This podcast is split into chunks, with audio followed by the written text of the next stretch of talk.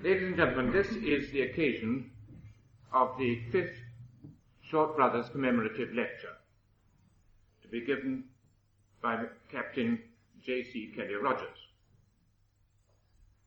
Now tonight is a very special occasion because it is not only the Short Brothers commemorative lecture, it is also a main society lecture.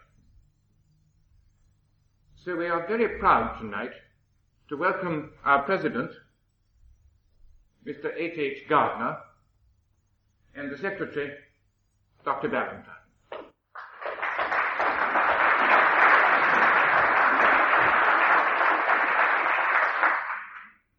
Ladies and gentlemen, I will ask the President of the Royal Aeronautical Society if he would take the chair and conduct the meeting. Your President. Chief Lucas, ladies and gentlemen, thank you, David, for that very kind introduction. It's a pleasure to come to Northern Ireland, and I must confess that this is my first visit. But I've already seen enough to realize how fortunate the people who live and work here are. It's my very pleasant duty to introduce your lecturer, although from what I know of Captain Kelly Rogers, I'm sure he needs very little introduction in Northern Ireland. Nevertheless, I propose to go through with a formal introduction for the sake of those who may not know all the facts that are before me on this piece of paper. Uh, Captain John Kelly Rogers is the Deputy General Manager of Aer Lingus. He has been with Aer Lingus for many years, and in fact, since he became technical manager of that company to many in the aircraft business, he is in fact Aer Lingus. He was born at Dunleary in Dublin and educated at Clongowes Wood College, Ireland, and then in HMS Conway. From 1919 to 1927, he served in the RNR and the Merchant Navy, and then in 1927 joined the RAF. He entered the civil aviation uh, with Imperial Airways and later BOAC. In 1939, he commanded the first scheduled transatlantic mail flight operated by that company, and in the following year inaugurated its first transatlantic passenger flight. In 1941, he was awarded the OBE for his work in salvaging a long-range flying boat stranded in the Belgian Congo and for his contribution to the development of civil aviation. He was associated with the opening of the flying boat base at Foynes, and after the outbreak of the Second World War, as the chief pilot of the BOC Transatlantic Service, he was a regular visitor there until the end of hostilities. Among the celebrities he flew across the Atlantic was the Prime Minister, Sir Winston Churchill, and I'm sure he will mention this in his talk this evening. In 1945, he became, as I mentioned before, a technical manager of BOAC's Atlantic region, and in 47, he joined Aer Lingus. Since then, he has been a well-known figure in civil aviation. He's been chairman of the technical committee of IATA. He was elected a fellow of this society in 1955, and in 1958 he became a liveryman of the Guild of Air Pilots and Air Navigators. The greatest pleasure I introduce Captain Kelly Rogers, who will give you his paper on the Atlantic flying boat 25 years ago.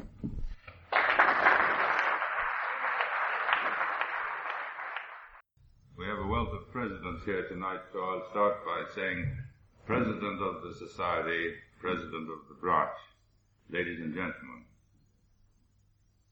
During this year, we passed the 25th anniversary of the commencement of scheduled flying between the old and the new worlds. It was in the summer of 1939 it commenced, and it is of the part played by British civil aviation in its establishment about which I shall principally be speaking. It will be necessary to refer to happenings and people involved before and after the event, as well as those concerned at the time. Memory must be relied upon to a great extent, and I therefore hope I'll be forgiven for any errors or omissions. uh, and by the way, it's a coincidence that the first and only other occasion on which I have addressed a branch of the Society was also during 1939 when I read a paper to the Rochester branch and the subject was two years of short Empire flying boat operations. As early as 1931, the draft of a tripartite agreement between Imperial Airways, Aeropostale, and Pan American Airways for the operation of a service from England to Canada by an Arctic route was under consideration. Nothing came of this, and in June 1935, Imperial Airways, BOAC's predecessor, presented a memorandum on transatlantic air services to the Air Ministry of the United Kingdom. In it, attention was drawn to the assistance being given to civil aviation by the US government and its announced intention to lead the world in aeronautical development. It drew attention to the subsidies being paid through the United States Post Office, which, in the fiscal year of 1933, amounted to four and three quarter million pounds, and for the seven years from 27 to 33 inclusive, amounted in total to 25 million pounds. The memorandum went into exhaustive detail and concluded that the solution of the Atlantic problem for Britain would be best advanced by the following. A. Concentrating attention on two routes, one via Newfoundland and the other via the Azores and Bermuda. B. Endeavoring to secure development in closer collaboration with Pan American Airways. C. Developing aircraft similar to those produced in America to a more advanced design and larger, as well as use of the composite aircraft. D. Developing the heavy oil engine. E. The immediate adoption of a program of meteorological and radio research. It went on to suggest that Imperial Airways and Pan American appear to be in a position to operate experimental services with comparable aircraft during 1936 and also that the Short Mayo composite aircraft would be due for delivery in 1937. In the light of what we're doing today, it is interesting to note this quotation from that Imperial Airways memorandum. And I quote, High altitude flying appears to present most, if not all, of the problems of normal altitude flying, but also a series of additional problems of its own. In the present state of knowledge, it appears unsuitable for passenger carrying. In these circumstances, concentration on the problems of normal altitude flying would appear at present to offer better prospects for the solution of the Atlantic problem than on high altitude flying. Unquote. Survey flights in conjunction with Pan American began in July 1937 with the simultaneous crossings by two flying boats, Caledonia, a modified version of the short Empire class, heading westwards from Southampton to New York, via Foynes, Botwood in Newfoundland, and Montreal. And Clipper 3, a Sikorsky S-42 of Pan American on the eastward flight. Early in the morning of July the 6th, Caledonia, under the command of Captain A.S. Wilcockson, and Clipper 3, Captain Harold Gray, passed each other over mid-Atlantic. Cambria, a sister ship of Caledonia, also conducted survey flights at this time under the command of Captain Griffith Powell. The series concluded in the autumn, having thoroughly tested the meteorological and communications services, together with such aids to navigation as existed. It is interesting to note a comment at that time by Colonel Charles Russell in his magazine Aviation, published in Dublin. Quote, those of us who have to make journeys by bus know what a horribly uncomfortable experience it is, due to the slowness of our bus service. This is precisely the big disadvantage of air travel today, and is particularly so in the case of regular Atlantic services. Imagine the ordinary type of fellow who is a potential Atlantic air traveler sitting in the Caledonia or the Clipper for 15 or 16 hours over the Atlantic. It's an impossible thought. As with bus services, so with air services. Frequency of service and speed, and still more speed is the end to be sought. What we need is the creation of a bus service, say hourly, between the old and the new worlds at 600 miles an hour. Unquote. Now those were prophetic words, and I'm very glad that Colonel Russell lived to see them come true. Also in 1937, the German Deutsche Lufthansa conducted a series of 14 survey flights over the North Atlantic, operating to New York via Lisbon, the Azores, and a catapult depot ship stationed between the Azores and New York. The aircraft were four-engine Blohm + Voss seaplanes. Later in August 1938, the Deutsche Lufthansa introduced the Focke-Wulf Condor four-engine landplane and flew from Berlin to New York non-stop in 25 hours, the return journey taking 20 hours. Difficulty in negotiating agreement with the United States prevented the establishment of a scheduled German service at this time. In fact, due to the fortunes of war, it was to be many years before a scheduled German service became established on the North Atlantic. There had, of course, been the German Zeppelin Company, which, since 1932, had been flying the South Atlantic and set out to establish scheduled service on the North Atlantic with its Hindenburg in 1937. With a crew of 55, this airship was fitted to carry 72 passengers. However, this service and the future of the airship as a commercial carrier were terminated at the end of Hindenburg's maiden voyage on the 6th of May 1937 when it exploded on making contact with the mooring mast at Lakehurst, New Jersey with the loss of 35 lives. Another North Atlantic aspirant was Air France, which in 1937 allied itself with the French line to form Air France Transatlantique. Some survey flights were carried out using Latécoère 521 flying boats, but scheduled service was not achieved until after the war. By 1938, the composite aircraft designed by Major Mayo, Assistant General Manager Technical of Imperial Airways, been completed. Built by Short Brothers of Rochester, it consisted of a lower component. That was the lower component. And uh, you'll see it closely resembled the Empire flying boat, uh, except that uh, the, the chine was obviously enlarged and the flare on the bow considerably greater. And uh, obviously with the intention of sustaining the heavier load to be carried when the seaplane uh, was um, fitted above. And this modified C-class flying boat had an upper component comprising of four engines, which for takeoff was mounted on top of the flying boat and subsequently released at a suitable operating altitude.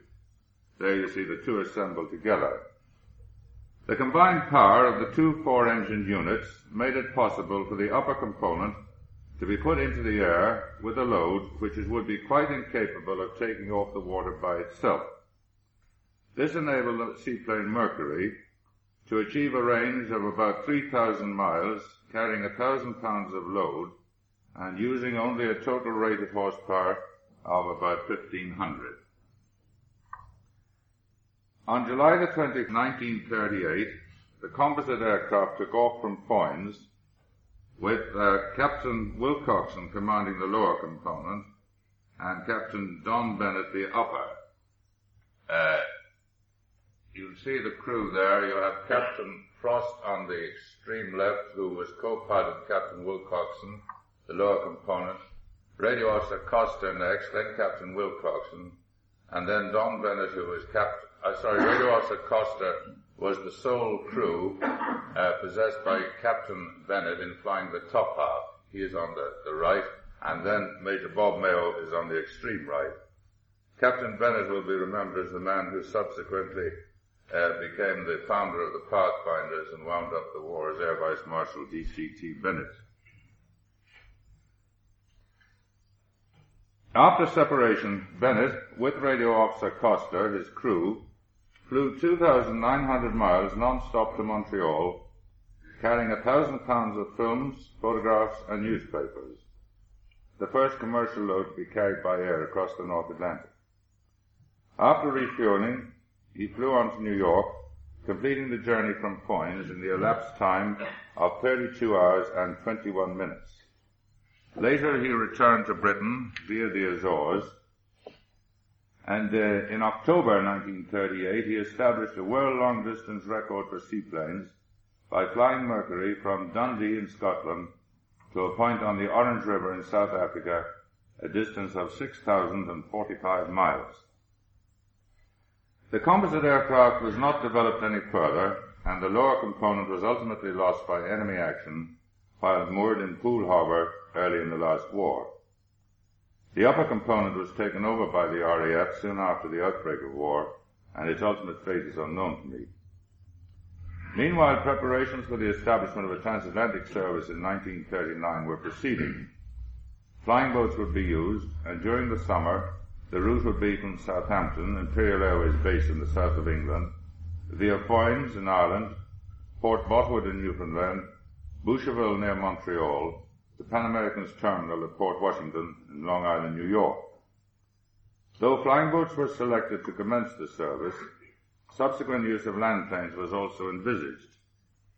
This is why Hattie's Camp, later known as Newfoundland Airport, and later still as Gander, was built to be the Western Oceanic Terminal in association with Botwood not far away. Prevailing winds and weather made the selection of the Eastern Oceanic Terminal very important in view of the limited performance of aircraft of the day.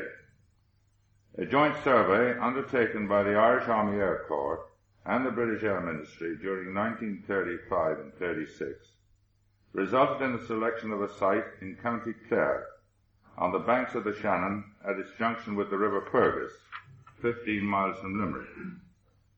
It was on the land called Kilconry at a point named Rineanna, the marshy point, but better known today as Shannon Airport. This selection was endorsed by an eminent group of inspectors who arrived in Ireland on November the 19th, 1936.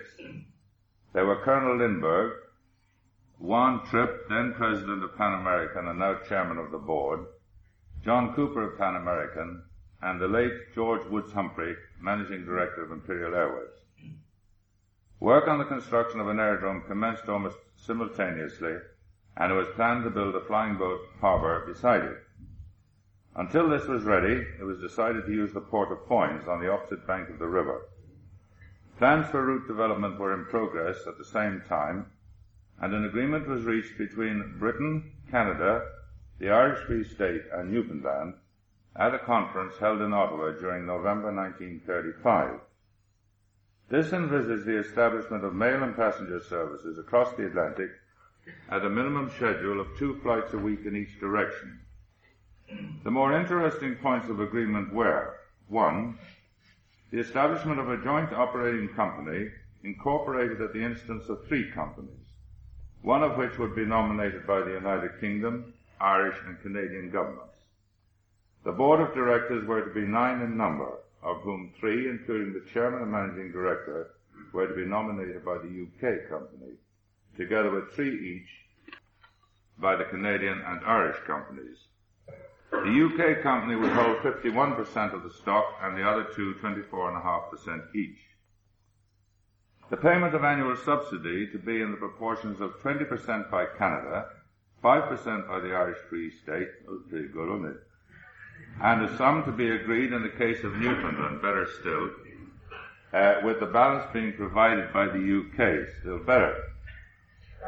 In return for landing facilities to be granted to the joint company by the US government, Pan American would be granted landing facilities by the UK, Irish, Canadian, and Newfoundland governments.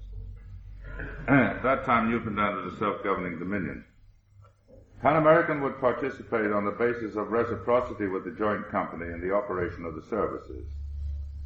Finally, in the operation of the services, preference would be given to the direct route via Ireland, Newfoundland, and Canada, though it was considered that during an initial period, services might have to operate via Bermuda during the winter months. For the time being, the UK's nominee, Imperial Airways Atlantic Limited, was the instrument chosen by the joint company to commence operations. The advent of war in 1939 and the later withdrawal of the Canadian nominee, TransCanada Airlines, effectively prevented the consortium ever assuming any recognizable form. However, one recognizable relic remains in the form of the Irish nominee, Aer Rianta, which does not operate aircraft but owns the shares of the two Irish operating companies, Aer Lingus and Aer Linte. It was formed on the 5th of April 1937 to implement the Ottawa Agreement, almost a year after Aer Lingus commenced operations, a case of the parent being born after the child. Imperial Airways' preparation for the establishment of a regular service in 1939 included the ordering of new modified Empire class short flying boats fitted with Bristol Perseus 12C sleeve valve engines instead of the Pegasus 10C poppet valve. Four were ordered for the transatlantic and the United States to Bermuda service, Cabot, Caribou, Connemara, and Clyde. Three were also supplied for service across the Tasman Sea, Aotearoa, Australia, and Avarua. The Perseus delivered 890 bhp at takeoff and cruised at 550. It was a nice, uh, clean engine to begin with, but became cluttered later, as all those engines seem to do when they reach the limit of their development. With its lower frontal area and improved cowling, it was claimed to give a lower specific consumption at any given speed when compared with the more powerful Pegasus. Modifications to the aircraft included, included strengthening the wings and hulls so that an increase of gross weight of 5,500 pounds to 46,000 pounds was permitted. Cabot and Caribou, designated for transatlantic operations, were further modified to permit a take-off weight of 50,500 pounds and fly at 53,000 pounds after fueling in the air. Here it's interesting to note that without any change in appearance, the gross weight of the Empire boat had been boosted by 12,500 pounds, an increase of 23.5%. The sleeve valve engine had only seen service previously in the RAF's Westland Lysander, and civil certification required the satisfactory outcome of 400 hours in the air under conditions similar to those in which it would be used. Cabot, the first Atlantic boat, was launched on the 2nd of December 1938 and went straight into flight refueling development trials at the Marine Aircraft Experimental Establishment at Felixstowe. Connemara was selected to do the 400-hour engine test, and having been told to get on with it, I started on the 31st of March 1939. To get in time, we flew all over the northwest Europe and beyond as far as the Faroes, gradually increasing our daily targets until we were doing as many as 14 hours in the day. This made it apparent that the aircraft was capable of more than the crew, and Captain Gordon Storr doubled up with another crew. Everything went fine until the 19th of 1939, when Connemara caught fire while refueling at Southampton and became a burnt out wreck in a very few minutes, with the sad loss of one of the refueler's crew members. That was all that remained of Connemara when she was dragged up, the wreckage was dragged up on the slipway, and I don't expect you to recognize him, but that man standing on the right, uh, showing some signs of anguish, uh, was known to some of you anyway. That was Lamps, Captain Lamplugh, the British Aviation Insurance Company. Uh, this was a serious blow, particularly as the Americans were ready to go. Instead of beefing up their 1937 aircraft like Imperial Airways had done, they had designed and built an entirely new type, a bigger, further ranging, and faster, therefore capable of carrying passengers as well as mail.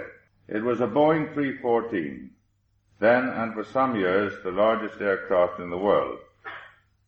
That's an interesting picture of the prototype because uh, all subsequently had the triple tail. That's the, the, first one with the single tail. And I afterwards talked to the man who flew that, and he was very uh, glad to get it down on Lake Washington without breaking it up because uh, they found that they had no um, uh, you know, sort of lateral, well, I don't know, I don't know what to call it, but any of you that are designers here uh, would realize the results of having too, too little to steer by there now. It grossed 82,500 pounds. That shows you the production airplane and you can see something of the triple tail. Um, I should mention also, that good men will be interested in this, uh, that that was a photograph used extensively by Pan American when they produced this this airplane for publicity purposes because it's a magnificent picture showing the airplane apparently leaping off the water, dying to get into the air, and in fact it's doing a colossal bounce, the damn nearly record. and all because the, the main step was in the wrong position. And the, uh, the main step, in fact, had to be moved about 14 inches, I forget which way now, uh, in order to get the fore and aft stability on the water at all. It grossed 82,500 pounds and had a range of four and a quarter thousand miles. It was fitted with seating for 74 passengers in compartments, and uh, that was compartment D, the dining compartment. Um, that was in the center section area. 74 passengers in eight compartments could sleep 40, though it was only expected that about 40% of the latter number were carried on North Atlantic flights. By the way, mention of passengers reminds me that the airfares filed at this time uh, by Pan American for travel between London and New York were $375 single and $675 return. A round-trip excursion fare on the same route today costs about $335, half the price charged 25 years ago. The luxurious furnishings of the Boeing 314 contrasted strangely with the interiors of Cabot and Caribou, which had been gutted to save weight. That's a view looking aft, and that's a view from that same position looking forward. And uh, that was what the interior uh, looked like in these aircraft in which we first flew the Atlantic. They contrasted strangely with those, the, the, the, the Americans contrasted strangely with those um, interiors because, um, for instance, the staircase led from the passenger deck up to the spacious carpeted flight deck, incidentally much like what I saw in the Belfast today, with its well-appointed accommodation for pilots, navigator, flight engineer, and radio operator. Um, that is the, the, the pilot's position. Uh, there was the flight engineer's position. Whether he's killing something or putting in fuel or what, I don't know.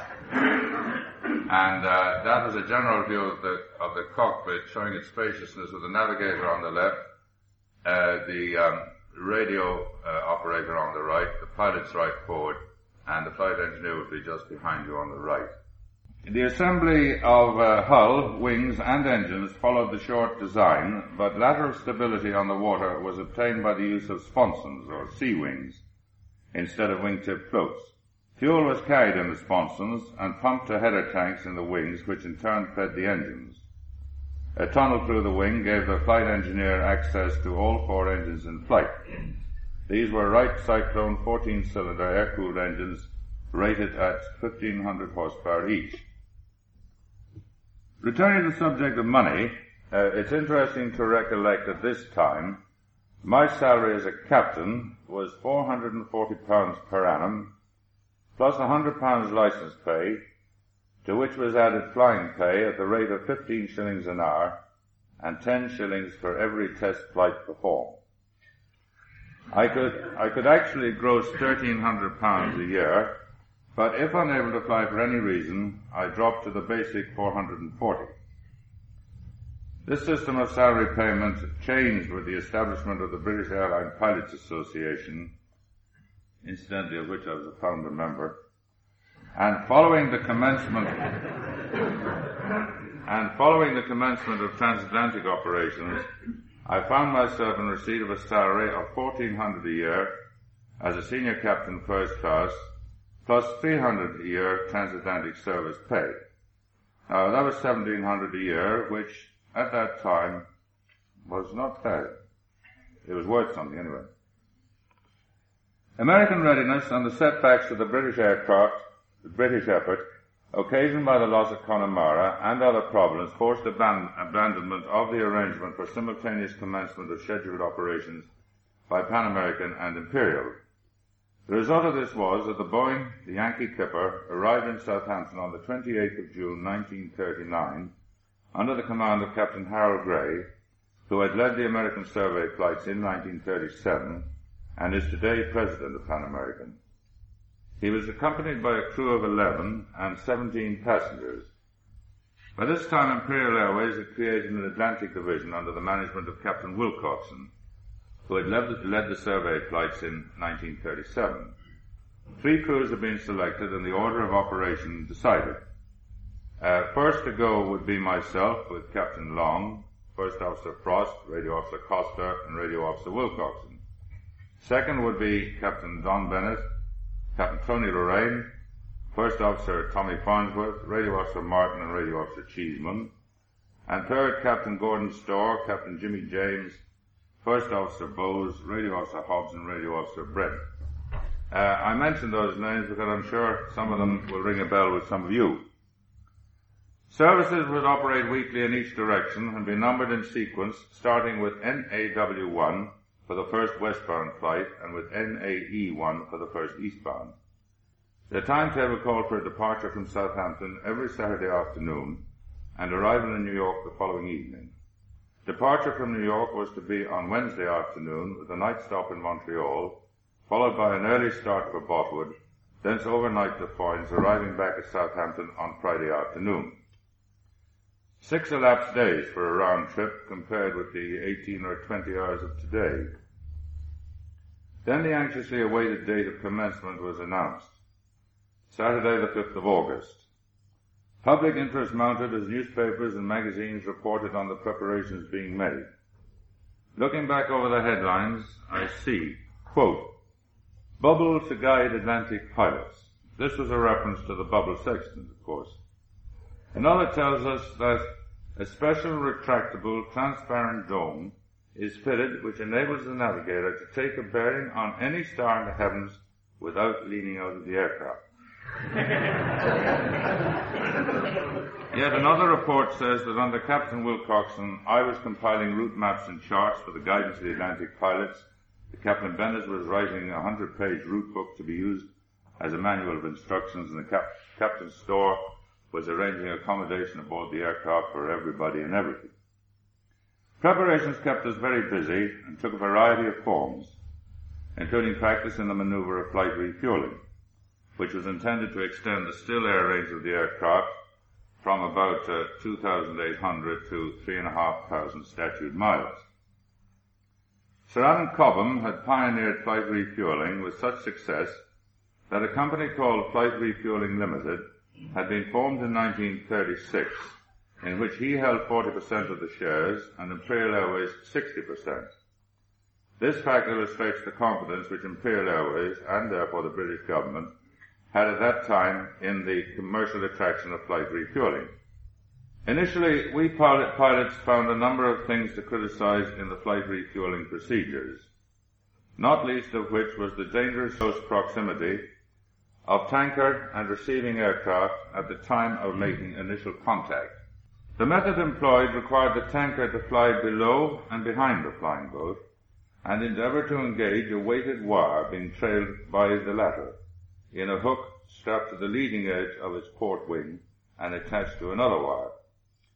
This could bring the aircraft as close as 150 feet from each other, and in turbulent conditions, the pilot of the receiving aircraft had nothing but an agonizing mental picture of what might be going on below and behind him. Improvements were effected all round, and a new system of making contact devised. This required the tanker to fly to one side of the receiver where it could be seen. When in the correct position, it would fire a harpoon to which was attached a 300 weight cable. This was aimed to pass ahead of the cable being trailed by the flying boat and in swinging back to engage the grapnel at its end. The tanker would then assume an upper position and wind the flying boat's cable up, remove the weight, and attach a cable to the nozzle fixed to the end of the fuel hose wound on a drum in its belly. The tanker then lowered this hose, and as it did so, the operator on the flying boat would winch his cable back, thereby drawing the hose towards a cup in the stern. Finally, the nozzle would enter this cup, whereupon hydraulically operated rollers locked it tight against a seal. Fuel was then passed by gravity down the hose and into the flying boat's tanks. At the end of the operation, the flying boat would release the hydraulic rollers and allow the hose to swing away, taking the hauling line with it. In this way, about 850 gallons of fuel could be passed in a total time of 15 minutes between initial contact and final separation. Precautions against fire included flushing the system with nitrogen before connecting up and the release of methyl bromide in the cup when withdrawing the nozzle. In addition, a weak link arrangement in the hauling line ensured that the bond between the tanker and the flying boat was broken at a point at least 20 feet away from the latter after refueling. For the Atlantic operation, four Handley Page Harrows were converted into tankers, each with a capacity of 850 gallons. Two were taken by ship to Montreal by then Flight Lieutenant Johnson for use at Newfoundland, and the others were based at Rineanna under the command of Geoffrey Tyson. The flight refueling, engine, and other modifications to Caribou were completed by the evening of August the 2nd. There she is being launched uh, at Hythe near Southampton. I gave it a short test flight early the next morning, which was followed by a further 14-hour test flight at the insistence of the Air Ministry. All went well, so the whole of the next day, August the 4th, could be used for final inspections and servicing. The seagoing passenger tender Calshot had been chartered so that the VIPs could watch our takeoff from Southampton on the 5th, and I and my crew went aboard shortly before departure and were presented to the Postmaster General and other dignitaries. That was my crew, myself on the left, Captain Long, uh, Bernard Frost, uh, Captain Long was the navigator, First Officer Frost, co-pilot, Radio Officer Costa, and then Radio Officer Wilcockson. They were all able to turn up at Shannon for the celebration there in September, except poor Wilcockson, who died about 10 years ago. And in case you meet people after 25 years, you know, that you haven't seen at that time, and they say you haven't changed a bit, have a look at the next.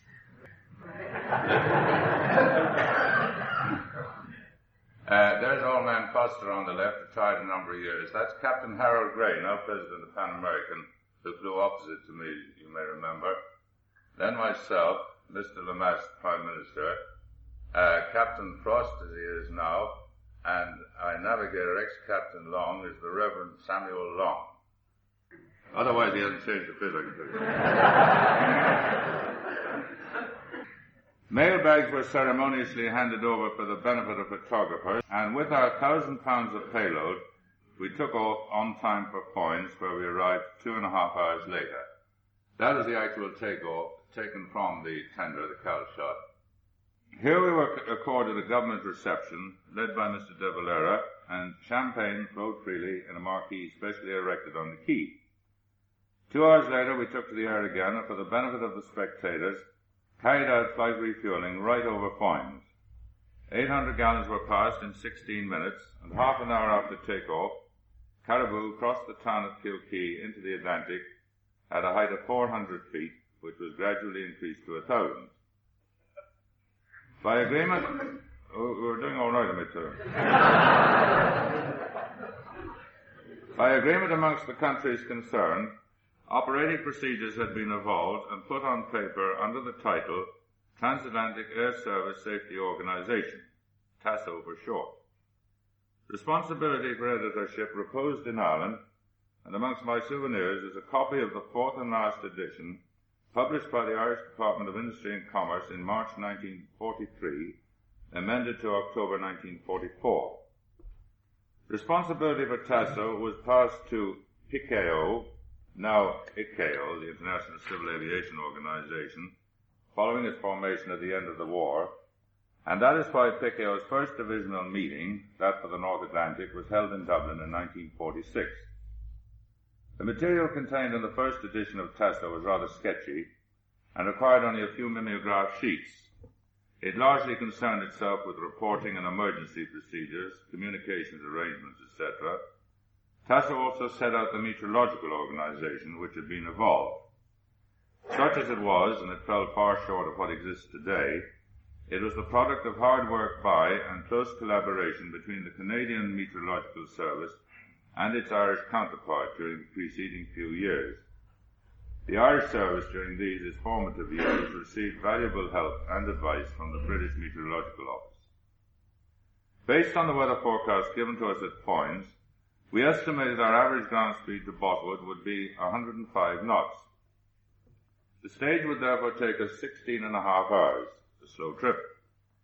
In fact, it was a very slow trip indeed, occupying 19 hours and 35 minutes, buoy to buoy. At first the weather was quite reasonable and the surface of the sea could be seen intermittently from a thousand feet, enabling drift to be observed. This combined with reliable DF bearings from Rineanna astern permitted accurate dead reckoning navigation.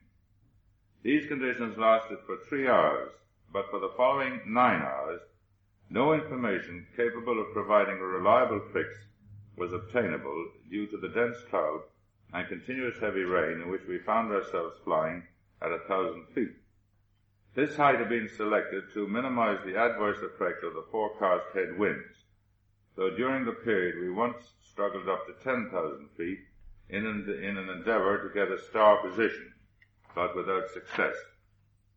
It needs to be remembered that the only stations capable of giving us bearings were Rineanna astern and Gander ahead. Even they differed widely when we were in communication with both of them at the halfway mark. There were no radio stations which we could use north or south of the track, and accurate determination of ground speed was therefore dependent on astronomical sights. It was not until we'd been airborne about 14 and a half hours that we got a reliable fix by using the moon and radio bearings from Gander. As a result, we were shocked to discover that our average ground speed had only been 95 knots. An hour later it dropped below 90 knots. When dawn came, we found ourselves flying over dense fog at 1500 feet, and these conditions continued right up to the coast of Newfoundland. However, the sky was clear above, and sun sights later confirmed our earlier fears that the headwinds had been much stronger than forecast. The fog cleared at the Newfoundland coast, and a little later we alighted at Botwood. Time in the air had been 19 hours and 25 minutes, giving an average ground speed of 89 and a half knots. I should add, however, that we still had sufficient fuel for another five hours flying on arrival. At Botwood, I was met by Flight Lieutenant Johnson, and we agreed arrangements for flight refueling on the return journey. Washing, shaving, breakfast, and refueling were disposed of in a couple of hours, and we set off for Montreal, where we arrived six and a half hours later. The flight was uneventful, and we landed on the St. Lawrence at Boucherville, a few miles below the city. Here we received a warm welcome, but as we were running late, managed to get underway again for New York in 45 minutes. Because I had not been in North America before, and a night landing in New York was inevitable on account of our lateness, there was some talk of stopping the night in Montreal. However, the value to the senders of the many thousands of first airmail covers aboard the aircraft would be considerably diminished if they were not franked with that day's date, so on we went. LaGuardia with its marine terminal was still under construction, so our destination was Port Washington in Manhasset Bay, Long Island, the Pan American terminal. We knew little or nothing about the U.S. system of airways using radio ranges. It was just as well because we pilots had no means of receiving and identifying signals from a, radio, from a range station. It was as well also that it proved to be a fine clear night, thus enabling us to follow the airway light beacons, having first telephoned our ETA to New York. Though a very dark night, we located Port Washington with comparative ease and alighted by the help of a well-laid flare part using electrically lit floats after a flight of two and a half hours from Montreal. When one thinks of the huge consumption of electricity required to aid night, landing, to aid night landings today, it's interesting to recollect that at that time, our modest needs were satisfied by a line of electric or kerosene lights intended not to illuminate the surface of the water, but to indicate where it might be encountered. Again, again we enjoyed a warm reception. The mail was pushed away and we repaired to the Manhasset Bay Yacht Club for a very late and much needed dinner. In fact, I don't remember ever having, ever having had any lunch. The time in the air since leaving Southampton had been 30 hours and 37 minutes, and the elapsed time was 36 hours and 40 minutes. An interesting contrast with times today. We needed most of the following day, Monday, to rest up, so a Wednesday departure only gave Tuesday to see the sights. We did as much as we could, the Rockefeller Center, uh, the World's Fair, Hayden Planetarium, and finally dinner at the 21 Club. Wednesday, the 9th of August, saw us preparing for the return journey. Before leaving, I met Captain Reichelderfer, head of the U.S. Weather Bureau, an acquaintanceship which I enjoyed for several years until he became lost to sight in his mounting responsibilities. I mention that because at that time we were one of his first aviation customers because U.S. Airlines in those days uh, had their own meteorologists. Shortly before our arrival, reports had been appearing in newspapers of which the following is an example. I quote, In January 1939, three lives were lost when the flying boat Cavalier was forced to land in the sea between New York and Bermuda. The survivors were picked up by an American tanker after being 10 hours in the water.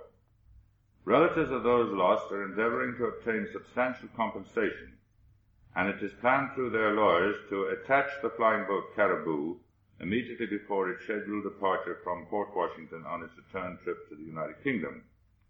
Presumably it is believed that the demanded compensation will be forthcoming so as to avoid embarrassment to the British government which would follow from their action.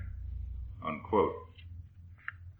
Paul Boucher, Imperial Airways manager in New York for many years, anticipated any action of this sort by persuading the local postmaster to produce the mails a couple of hours earlier than scheduled. His secret weapon was the knowledge that one could not attach a vehicle carrying the United States mail. Anyway, we left Port Washington without incident and flew to Montreal where we night stopped. Rising at 4 a.m., we were on our way to Botwood two and a half hours later Conditions were excellent until reaching Newfoundland, when frontal conditions were encountered. My log then reports, quote, after a short period of blind flying, the aircraft descended to 1500 feet over Red Indian Pond, about 70 miles southwest of Botwood, and flew thereafter in rain and turbulent air conditions. Good bearings from VOAK brought us into a safe alighting, unquote. I mention that because an hour before scheduled departure time, Botwood was closed in with low cloud at 500 to 1,000 feet and drizzling rain. The local hilltops were obscured in cloud, and a strong southwesterly wind off the land was causing severe turbulence. Being concerned by the danger to both of us involved in flight refueling, I telephoned Flight Lieutenant Johnson, who is a Gander, and it was agreed to postpone our respective takeoffs for an hour.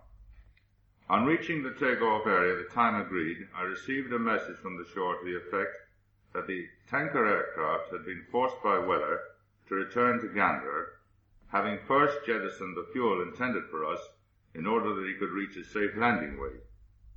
In his own words, Johnson said, I was not concerned about getting to Botwood, which is only 40 miles away, nor had I any qualms about meeting up with the flying boat and carrying out the operation. But, as I had no map and no radio, the flying boat would not be able to tell me where I was at the point of breaking contact, and in consequence I had no hope under these conditions of getting back to Gander. In fairness to Johnson, it should be mentioned that Newfoundland had not been mapped at this time, and the only thing available for, to him for inland navigation was a map produced by the local railway. we were we were already an hour behind schedule, and any further attempt to contact the tanker would add considerably to the delay and give no guarantee of success. The estimated flight time to Foynes was 11 hours and 15 minutes, and since I had fuel already aboard sufficient for 20 hours, I decided to carry on without the help of flight refueling in the hope of regaining schedule. This was a tremendous disappointment to Johnson, who with his team had been waiting since early summer for this moment. However, he subsequently drew comfort from the fact that he performed successfully on all seven of the remaining eastbound flights through Botwood that summer. On practically all occasions, he had to contend with the turbulent conditions prevalent in that area. On one of these, to use his own words once again, and I quote, The refueling was done at Treetop Height, and Captain Storr, being the most considerate of captains, kept down at this level in order to keep me out of the clouds. It was the fastest time we ever achieved on either side of the Atlantic from the moment of initial contact to final separation was 11 minutes during which we transferred 800 gallons. Unquote. Well, this may have been quite an achievement, but I don't think would appeal to passengers had there been any. Uh, our flight time to Foynes was exactly as forecast, and a further flight of two hours brought us back to Southampton, where we alighted half an hour ahead of schedule. Our flying time for the homeward journey was 24 hours compared with the 30 and, a, 30 and a half hours on the outward. A week later, Don Bennett and his crew took out NAW2, and a week after that, Gordon Storr took NAW3. Eight round trips in all were planned, and all were completed on schedule. The last arrived back in Southampton on September the 19th, by which time the effect of shortening days and rapidly falling temperatures were being felt in the Newfoundland area. Also, the outbreak of war was beginning to bring problems in its train. War also resulted in Cabot and Caribou being commandeered by the RAF towards the end of the year, and the secondment of Gordon Storr and Sammy Long to command them, accompanied by Frost and Bowes as co-pilots. There were other Imperial Airways staff in the crews, together with a number of RAF personnel. Both aircraft were militarized by knocking out some of the windows and installing Vickers K guns. The crew were also armed with rifles, and dummy guns sprouted from the flight refueling cups in their tails. The two aircraft operated as a special duties flight under the command of Captain Storr until the German invasion of Norway. Then on the night of May the 3rd, 1940, both took off from Southampton and flew by a devious route to Harstad, a town in Norway to the north of Narvik. They were loaded with technicians, some Norwegians, and a variety of equipment, all intended to facilitate the establishment of landing strips. From Harstad, they, from Harstad they were ordered to Bodo, south of Narvik, and there you see them camouflaged and anchored off Bodo, where they arrived on May the 5th and commenced to discharge their loads. German Heinkels soon appeared and coming in low, attacked them on the water. They fought the attackers to the best of their ability with the modest armament at their disposal, but despite endeavors, both aircraft were ultimately destroyed and five crew members wounded, including Gordon Storr and Bernard Frost. There you see one being consumed by fire. Despite continuous German air attacks, the wounded were excellently cared for by the Norwegian doctors and nurses, so that a few weeks later all were back in England, though not without some further adventures. During the winter of 1939-40, I had been assigned to a special task in the Belgian Congo, at the end of which I contracted a severe bout of malaria. During convalescence, I planned to visit my home in Dublin, and the Director General of BOAC, Leslie Runciman, hearing of this, asked me to come and see him. Imperial Airways had now become BOAC, and the chief executive was known as the Director General. He suggested that while in Dublin, I might take soundings to ascertain Neutral Ireland's attitude towards resumed use of Foynes. This I did, and on my return was able to report a favourable reaction. There followed an official request from the British government, and permission was given for, and I quote, continuation of survey and experimental flights, unquote, through Foynes. Two further flying boats were then prepared for resumption of the service, Clyde, originally intended for the U.S. Bermuda route, and Clare, ex-Australia, built for the Tasman Sea Service. This time it was intended to carry passengers and to dispense with flight refueling. On August the 3rd, 1940, I left Poole in Clare, Captain Ted Rotherham as co-pilot, ERB White, uh, navigator, together with radio officers Wilcockson and Burgess. Poole and Dorset had become our wartime terminal in England, though the aircraft was still maintained at Hythe, Southampton. The passengers, the first to be carried in a British aircraft the Atlantic, were limited by payload considerations to three, and they were accommodated in the aft cabin which had been refurbished.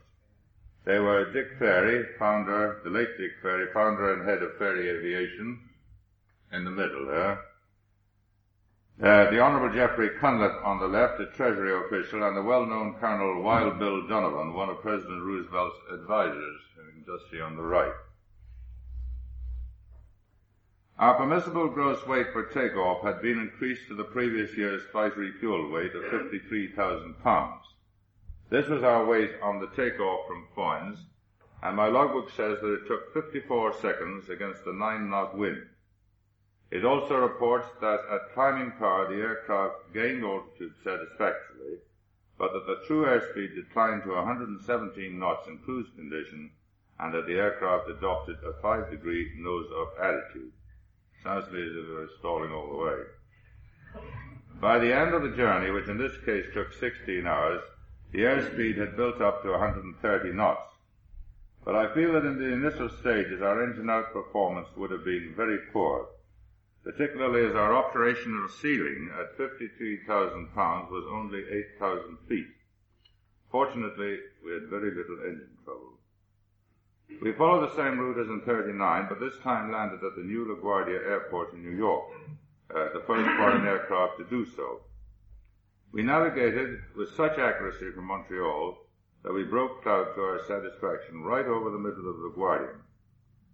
Not to the satisfaction of the tower controller, however, we'd never heard of a tower controller before, who had several aircraft in the circuit under his control, none of which was us. On arrival, I was sent for by the airport commissioner, but instead of the expected words of welcome, was severely reprimanded. Uh, the fact was that our RT equipment equipment was hopelessly inadequate, and in any case, no information had been available to us concerning LaGuardia prior to departure from England, nor en route. Otherwise, the welcome accorded to our camouflaged aircraft on arrival in the still neutral United States from warring Europe was big and warm. New York papers, newspapers, printed facsimile reproductions of pages from the London papers which we had brought over, and there seemed no doubt the recommencement of scheduled operations provided a much needed boost at that time to British prestige in North America. Before leaving the airport after arrival, I was introduced to Mayor LaGuardia who was there to lay the cornerstone of the Casey Jones Institute of Aeronautics close by. He invited me to help him, and to this day I never pass the building without remembering that it is sustained by a trowel full of, trowel full of cement placed there by me.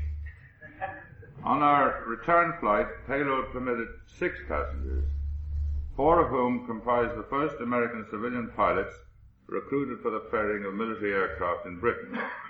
This was so that trained RAF personnel would, be, would not be tied up in such work. Incidentally, these early ferry pilots were well paid, at that time anyway, $1,000 a month tax free.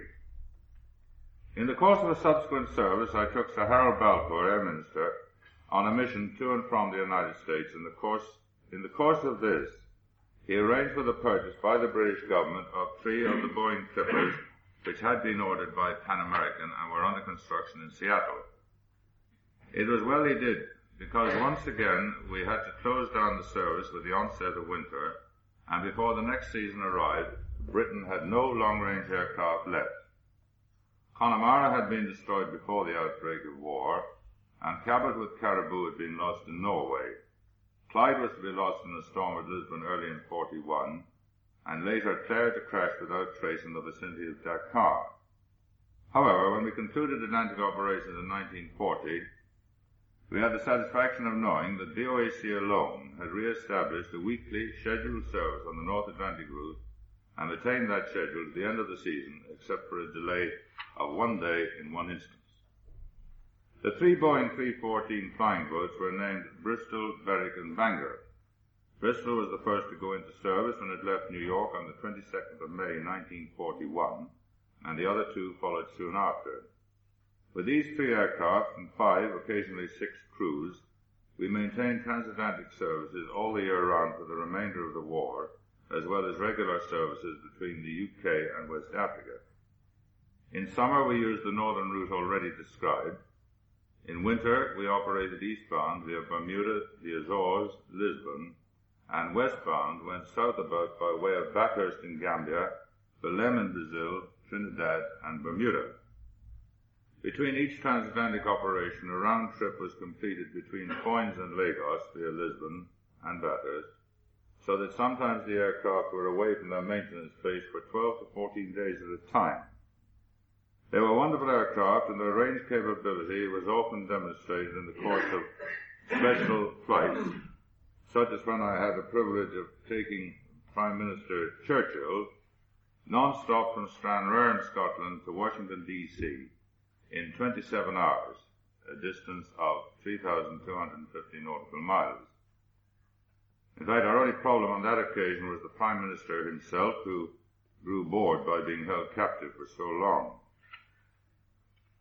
There was a swift change of scene when the war ended. Bombers and military transport aircraft had demonstrated the ability of land planes to carry substantial loads over long distances in almost any weather. More and more land planes appeared over the Atlantic, and soon the flying boat era was ended. The last scheduled flying boat service on the North Atlantic was operated by BOAC on the 7th of March, 1946. Flying boats lingered a little longer on the other trunk routes, but the last flying boat to be operated by BOAC, a short Solent, was withdrawn from the South African route on the 7th of November 1950. Quickly, Foynes, Botwood, and Boucherville became but a memory. Take the case of Foynes. Imperial Airways had started there before the war with a staff of two, allowed to use an office in the railway station. One of them was the late Squadron Leader Godsey, still remembered by the slightly mutilated message which reached London following my first departure in Caribou, and it read, Caribou Airborne 1800. God save Imperial Airways.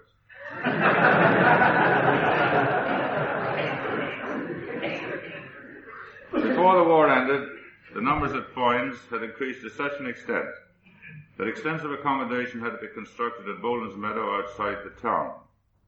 Three new piers were built at which to berth the flying boats. Extensive airport offices were added, up went the control tower, work started on a new hotel, and excellent restaurant facilities were in operation. Foynes teemed with the people coming and going in the BOAC, Pan American, and the newer American export aircraft, and its resident population was steadily increased by the numbers needed to serve it as the most important aerial crossroads it had become. Now, having given you that picture of a boom town, I'll conclude by showing you another. This summer, I revisited Foynes and stood on the landing stage at which I had disembarked so many times from my flying boats. It was heartwarming to be instantly recognized by one of the older bystanders, and it was not long before I was together with old friends in Miss Corbett's public house. Not many, just Dan Corcoran, the customs officer, now over 70, Finucane, retired harbor pilot who used to ferry us to the shore, and of course Miss Corbett herself. It was a wonderful evening, but sad. The piers have gone, the railway's gone, the hotel is a sanatorium, Boland's Meadow a holiday home for nuns. There is little local industry, and there are few people to be seen. As Miss Corbett said, we are all old here, there's nothing to hold the young. Yes, there I saw clear evidence that the era during which the flying boat reigned supreme in civil aviation is long over, but it was wonderful while it lasted.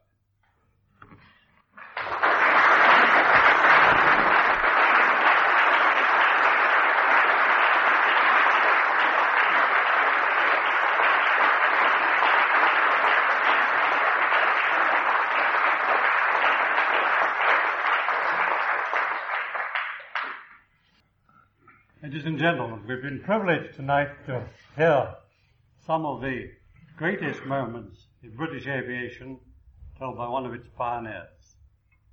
It is customary in main lectures, named lectures, to have no discussion, and the branch committee have decided that this shall be the custom this evening. Therefore, my pleasure to call on Mr. Borman to propose a formal vote of thanks. Mr. President, Mr. Branch President, ladies and gentlemen, On these rare occasions when we are honoured to have the Main Society lecture presented for our branch, particularly on such an occasion as tonight, when it is concomitant with the Short Brothers commemorative lecture, it is usual to choose some elderly, dignified person to propose a vote of thanks. Now, as most of you are well aware, I have little or no claim to dignity whatsoever. Therefore, I can only conclude that it is on the score of my aging years that I was deemed qualified to perform this very pleasant function tonight. And with this, I have no quarrel whatsoever. For had I not been born when I was, I would have never had the opportunity of having met our lecturer, Captain Kelly Rogers, in the very early, exciting days of the development of the short empire flying boat and the transatlantic crossings on which he has so ably uh, dealt with this evening.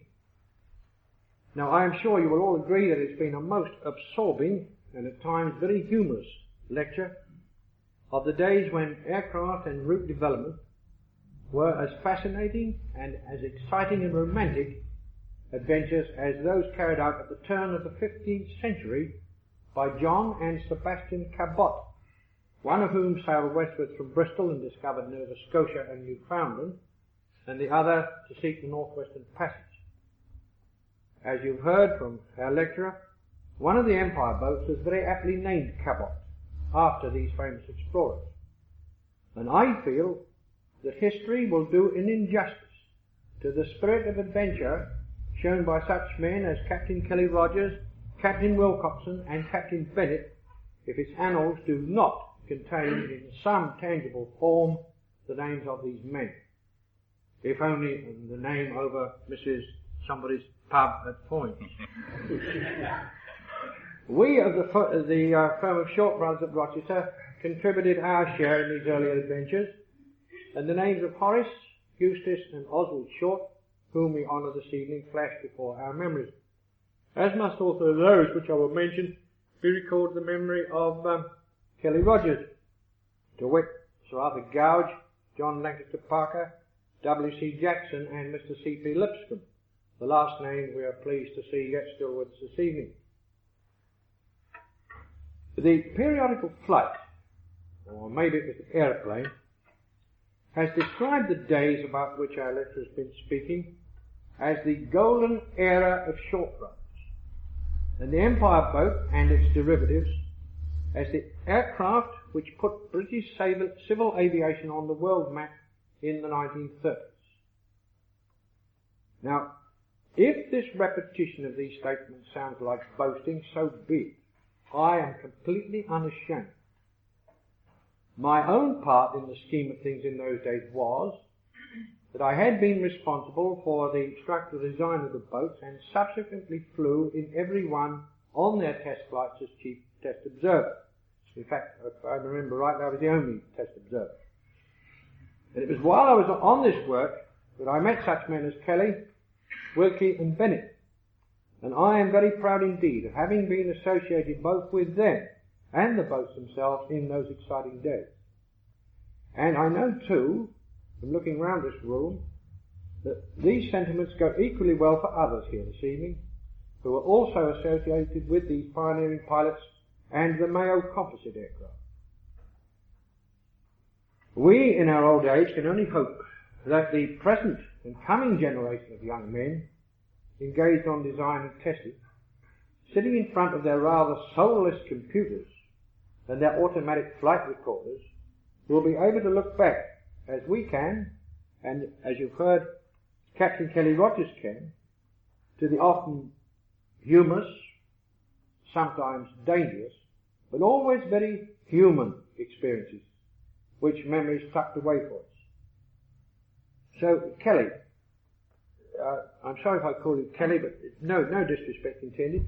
Kelly, on behalf, on behalf of everyone present here this evening, may I express our thanks for a most interesting lecture, but particularly from those of us who were closely associated with you and with the old boats. May I thank you for bringing into this lecture hall tonight the refreshing salty tang of the sea air to tickle our noses with nostalgic memories. We can quite understand the feelings you expressed in the closing part of your lecture when you revisited Foynes and stood on the old jetty. I've often had the same feelings myself on revisiting Rochester and looking across the Medway from the London train as I've approached it. I see the old seaplane works factory, which in its day produced some of the finest flying boats in the world, now given over to the mundane manufacture of brown paper bags. and I think, Ichabod, thy glory hath departed. And I echo your words, sir. It is sad, but it was wonderful while it lasted. On behalf of us all, very many thanks for your most interesting paper. I would ask you, ladies and gentlemen, to show your appreciation in our customary fashion.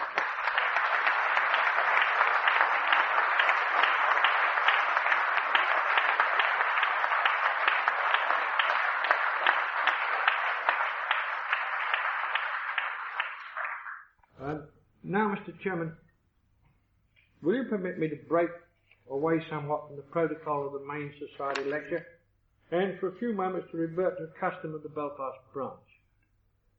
It's always our pleasure to present to our speakers a little memento of their visit to us here.